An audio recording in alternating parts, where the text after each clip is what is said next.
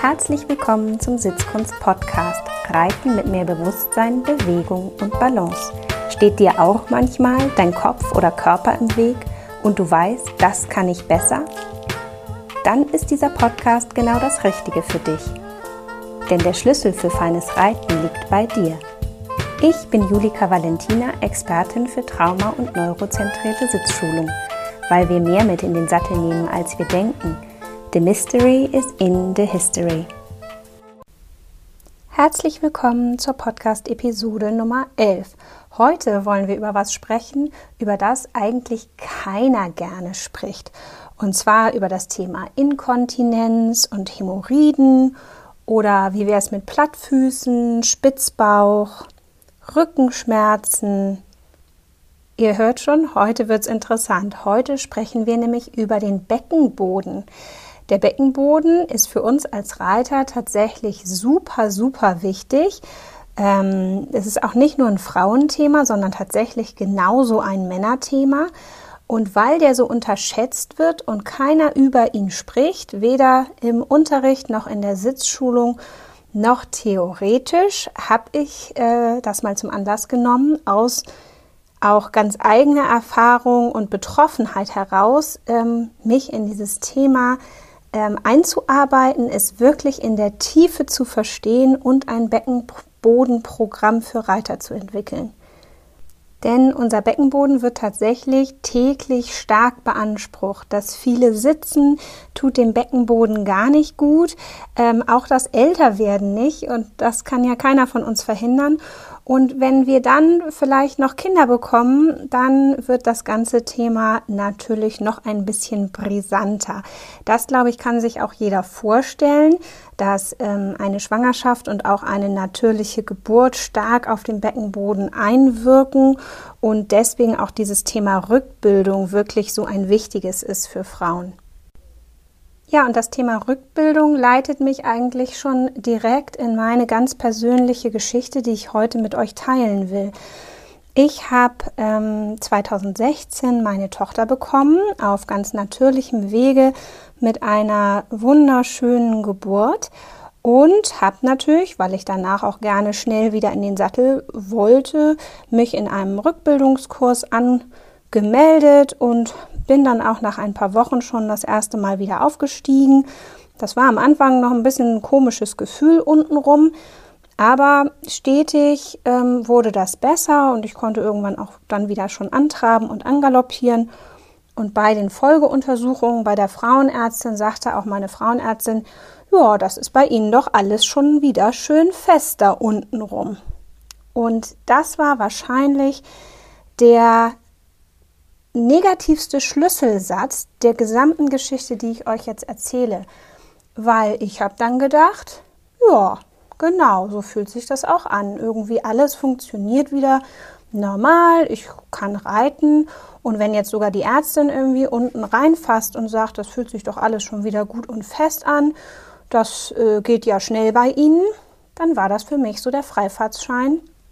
Ähm, jetzt kann ich loslegen, jetzt kann ich ausreiten, im leichten Sitz reiten, vielleicht auch mehr als ein Pferd am Tag reiten. Also für mich war das so das Go. Die Ampel steht auf grün, dann lege ich mal los. Und dann, ich glaube, jede Mutter kennt das, werden die Babys immer schwerer. Man muss sie ganz schön viel rumschleppen und heben. Und meine Tochter fing dann auch erst mit 18 Monaten an zu laufen. Das heißt, ich hatte 18 Monate ganz schön viel zu schleppen und zu heben, weil ich einfach auch mit meiner Tochter viel im Stall war, also einfach auch nicht so viel nur zu Hause, sondern sie dann tatsächlich einfach auch viel in die Karre rein, aus der Karre raus, ins Auto rein und wieder raus, irgendwann dann auch aufs Pferd, rauf und wieder runter. Also ich habe sehr viel gehoben und kriegte dann schon so beim Bücken immer wieder Rückenschmerzen. Am Anfang nur so beim Ausführen der Bewegung. Und dann ging es los, dass ich so wie nicht mehr richtig gut hochgekommen bin. Also schönes Beispiel war so Badewanne. Meine Tochter hatte großen Planschspaß und ich beugte mich so über die Badewanne und es zog im unteren Rücken und ich merkte so, okay, wenn ich jetzt nicht ganz doll aufpasse, wie ich aus der, dieser Position wieder rauskomme und mich aufrichte und aufstehe, dann, dann, dann kriege ich einen Hexenschuss. Also da habe ich schon so gemerkt, uh, irgendwas ist nicht so richtig gut. Und dann lief das so auf diesem Schmerzniveau, sage ich mal, für eine ganz schön lange Zeit, weil ich ja auch irgendwie, sage ich mal, keine Wahl hatte, auch keinen Ausweg wusste. Ich habe einfach irgendwie immer weitergemacht. Ähm, dann gab es auch bessere Tage, schlechtere Tage, auch mal einen schmerzfreien Tag. Ähm, und ich war einfach, ich, ich habe ja Yoga gemacht und habe mich bewegt und habe noch Übungen anderer Art gemacht und habe gedacht, das braucht jetzt irgendwie einfach Zeit. Klar, der Rücken ist einfach belastet, das wird sich wieder legen. Und dann tatsächlich zwei Jahre nach der Geburt bin ich zur Pferdemesse nach Magdeburg gefahren. Morgens so ein bisschen unter Zeitdruck. Die hatten mir erlaubt, am ersten Messetag anzureisen, weil ich auch nicht so viel aufzubauen hatte. Ich war also auf der Autobahn für drei, dreieinhalb, vier Stunden ohne Pause in dieser gestreckten Autofahrhaltung und steig oder möchte, sagen wir mal so, ich möchte aussteigen aus dem Auto. Da hatte ich schon so die letzte Stunde der Fahrt so irgendwie so unteren Rücken so ein bisschen hm, gemerkt, ähm, mir aber dabei nicht so viel gedacht. Und ich will aus dem Auto aussteigen und mir knicken doch wirklich wie die Knie weg. Da war also der fiese, fiese Hexenschuss.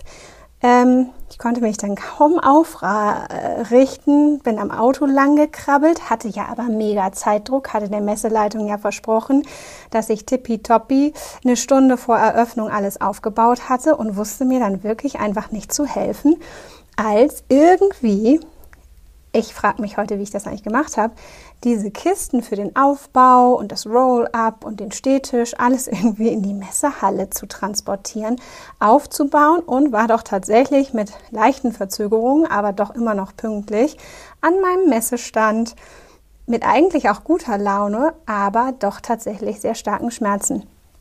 Und dann ging die Messe drei oder vier Tage.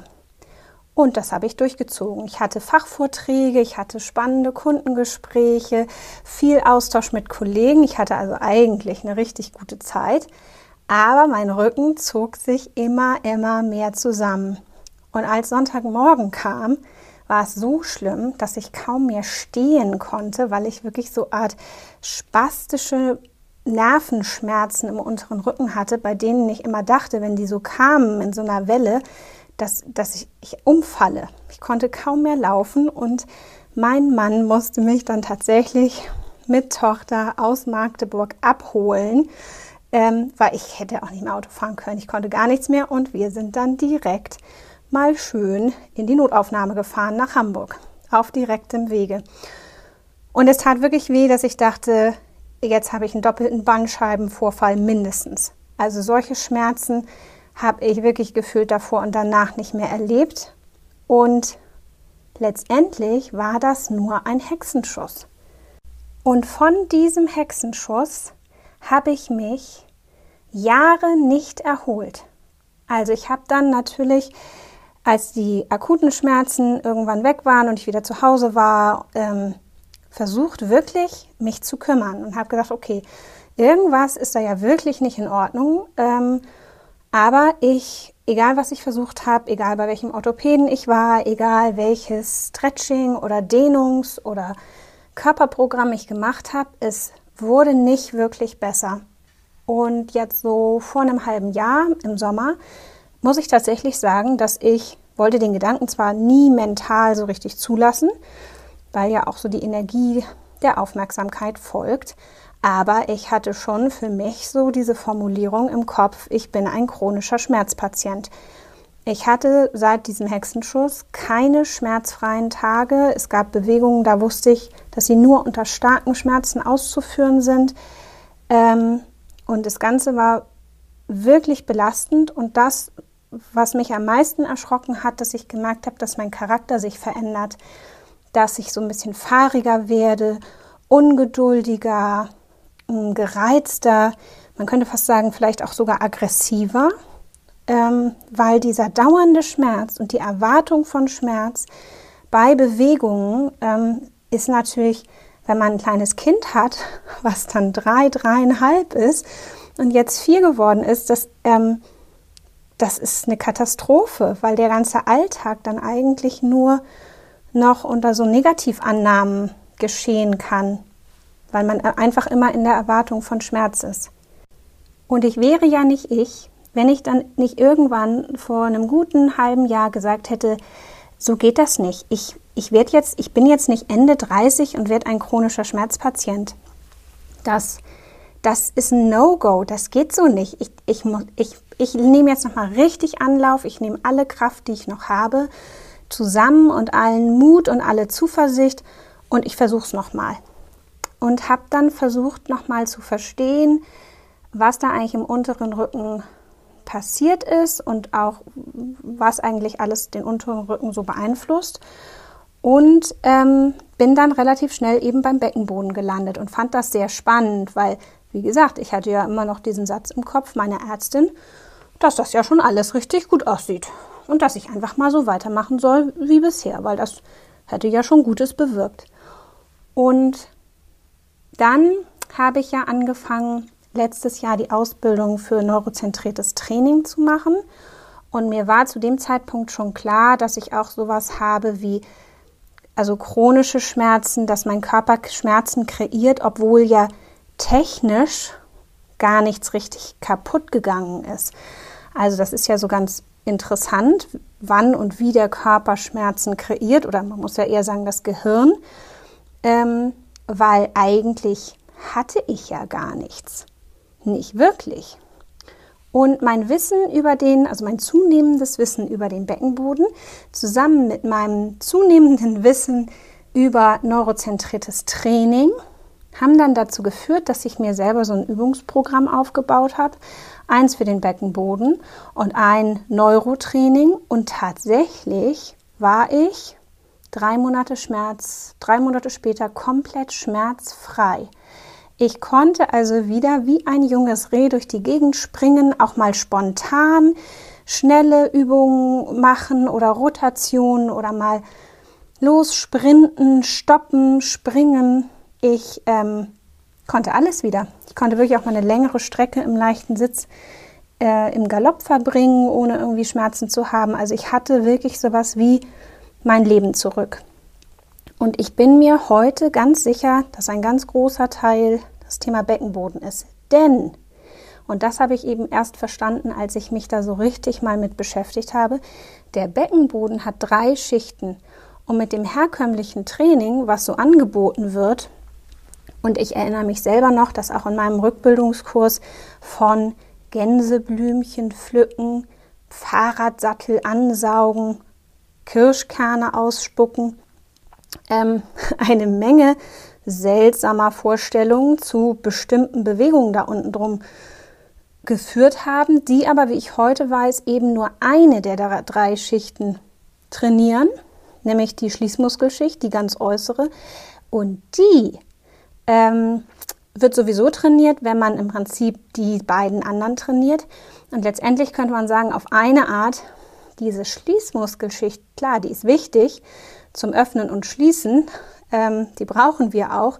Aber das, was uns wirklich Rumpfstabilität gibt, das, was uns Aufspannungsmöglichkeiten gibt oder auch so eine, so eine schöne zentrierte Mitte, die ja beim Reiten total wichtig ist, das ist tatsächlich die innerste Schicht, die, wenn ich Gänseblümchen pflücke und versuche irgendwie unten was zuzukneifen und den Urinstrahl versuche zu unterbrechen, mm, die wird halt dann überhaupt nicht trainiert.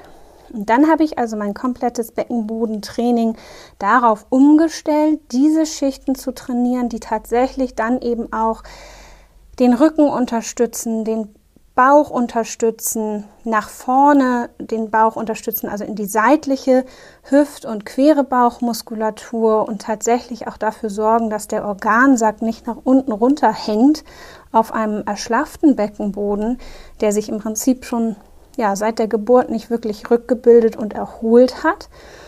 Ähm, und dann ging es mir wirklich, da konnte man bei Zusehen Woche für Woche besser. Und deswegen ist es so schade, dass dieses herkömmliche Beckenbodentraining immer noch so weit verbreitet ist. Ich bin ja aktuell wieder schwanger, also auch wieder so in einem Yoga-Schwangerschaftsvorbereitungskurs. Und auch da wird immer noch von Gänseblümchenpflücken gesprochen. Also es ist wirklich spannend, wie verbreitet es ist. Es ist schlichtweg falsch. Oder man könnte vielleicht sagen, es ist nur ein Teil der Geschichte, es ist eben nur ein Teil des Beckenbodens, einer von dreien. Und ich will nicht sagen der unwichtigste, aber wenn wir es aufs Reiten beziehen, eben doch eine Schicht, die nicht wirklich wichtig ist, weil für uns ist die sogenannte Mittelschicht und die innerste Schicht, der Levator Ani, die wichtigsten Schichten überhaupt. Und damit euch nicht das passiert, was mir passiert ist, habe ich einen Online-Kurs entwickelt, speziell für Reiter und Reiterinnen zum Thema Beckenboden. Den findet ihr in meinem Online-Shop und ich hoffe, er kann genauso Gutes bewirken für euch wie für mich. Ich freue mich, dass ihr äh, dann die Möglichkeit habt, wirklich einmal auch mit einer Checkliste zu überprüfen, ähm, habe ich Beckenbodenprobleme oder nicht. Und wir werden alle älter. Insofern ist Beckenbodentraining wirklich einfach für jeden richtig, richtig gut. Und denkt einmal auch so wie nochmal aus anderer Sichtweise über das Thema nach. Denn ein gut trainierter Muskel ist auch immer einer, der gut ansteuerbar ist. Das heißt, wenn ihr euch noch nie so richtig mit eurem Beckenboden beschäftigt habt, dann ist der im Zweifel neuronal auch nicht so richtig gut ansteuerbar. Und weil aber zum Beispiel die Sitzbeinhöcker ja im Prinzip durch das Anspannen und Entspannen des Beckenbodens bewegt werden, könnte es sein, dass ihr auch eure Sitzbeinhöcker nicht so gut ansteuern könnt, wie ihr es könntet, wenn ihr einen richtig gut trainierten, ansteuerbaren Beckenboden hättet.